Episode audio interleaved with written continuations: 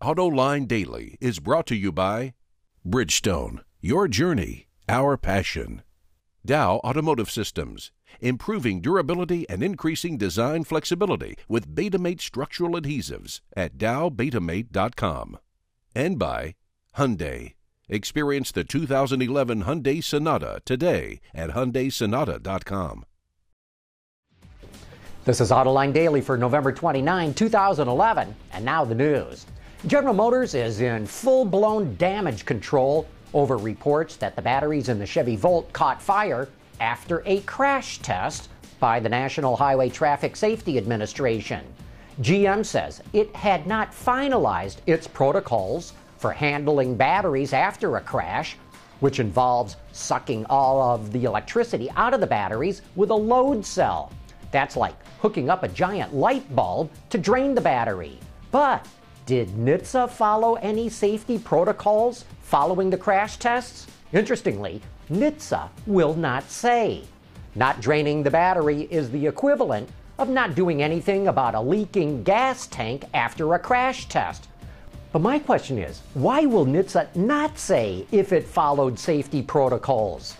I think there's more to this story than what has come out so far, and when NHTSA starts talking, we'll be the first to let you know. As we've been reporting here all year, Japanese automakers are getting hammered by the strength of the yen. But it could get worse. Wards reports that the currency could hit 60 yen to the dollar compared to 77 yen today. And that would make Japanese factory workers more expensive than even the Germans and deal a crippling blow to the Japanese industry. Speaking of Toyota, it will unveil a concept car at the Tokyo Motor Show this week called the Fun V. The company says it hints at a not too distant future where people, cars, and society are all linked together. The Fun V is all about personalization. Its interior and exterior surfaces are display screens that can be customized to show images or even messages. Stay tuned for more details on this futuristic concept. Mazda is one of the few automakers shying away from hybrid and EV technology. Instead, it's focused on improving gas and diesel engines. Earlier this year, the company introduced a family of efficient engines and transmissions it calls SkyActiv technology. Now, the company just introduced a new regenerative braking system called i-ELOOP. Yep, another dumb name which uses a capacitor to store energy from braking instead of a battery, a first in the industry. Capacitors can be charged and discharged faster than a battery and do not deteriorate after prolonged use. Mazda says the system will appear next year and can improve fuel economy by 10%.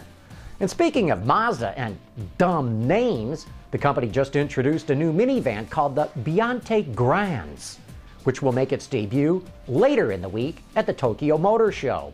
And while there are some fascinating unveils taking place at the Tokyo show, the show itself is a shadow of its former self. Once one of the hottest auto shows in the world, it's largely been eclipsed by other shows, especially in China. While the devastating effects of the tsunami and overvalued yen have played a role, I believe the real cause in the decline of the show relates to Japan's trade policies. It has successfully blocked mass market automakers from getting established there. Even though Japan is the third largest auto market in the world, not one foreign automaker makes cars there. And so, if you really can't sell cars in Japan, why exhibit at the Tokyo Auto Show? Say, should you go see the movie Revenge of the Electric Car? I'll give you my take on that movie right after this. Look at this. Bridgestone's using natural rubber, researching ways to enhance its quality and performance, and making their factories more environmentally friendly, producing products that save on fuel and emissions, and some that can be reused again, and promoting eco friendly and safety driving campaigns. One team, one planet. Bridgestone. We usually don't do movie reviews on Autoline Daily, but if it's about an automotive topic, we'll definitely make an exception. So, is it worth going to see the movie Revenge of the Electric Car? In a word, yes. A few years ago, the director, Chris Paine, made a movie called Who Killed the Electric Car? It was a highly polemic diatribe against General Motors for pulling the plug on the EV1.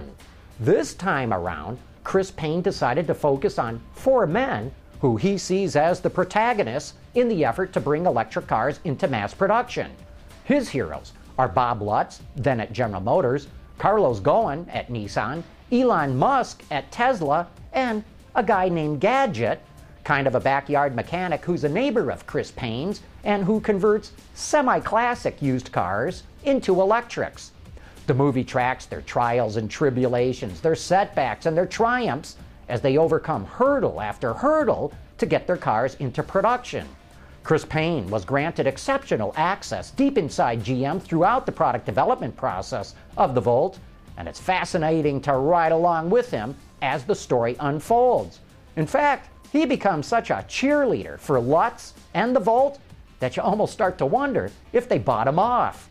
But like many critics who think they know everything that's wrong with the auto industry, even though their knowledge is very shallow, I think Chris Paine learned a lot in making his second movie. And I think just about any automotive enthusiast will find it worth watching. My only criticism is that the movie's end is all butterflies and bunny rabbits. It makes you think that everyone will now run out and buy an electric car. That remains to be seen, and I remain a skeptic but the movie is still worth seeing. Hey, I invite you to join me and the auto extremist Peter DeLorenzo for Autoline After Hours this Thursday night. We'll be exploring the engineering and design culture in Detroit. Is it alive and well, or are the big three choking it off?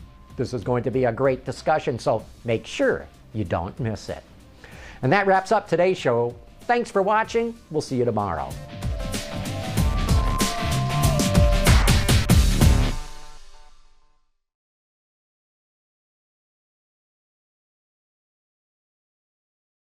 Wards is the industry leader for news, data, and analysis. That's why companies across the globe subscribe to our premium service, maybe even your own. Log in for subscriber access now. Check your company's intranet for details and rely on wardsauto.com to keep you informed.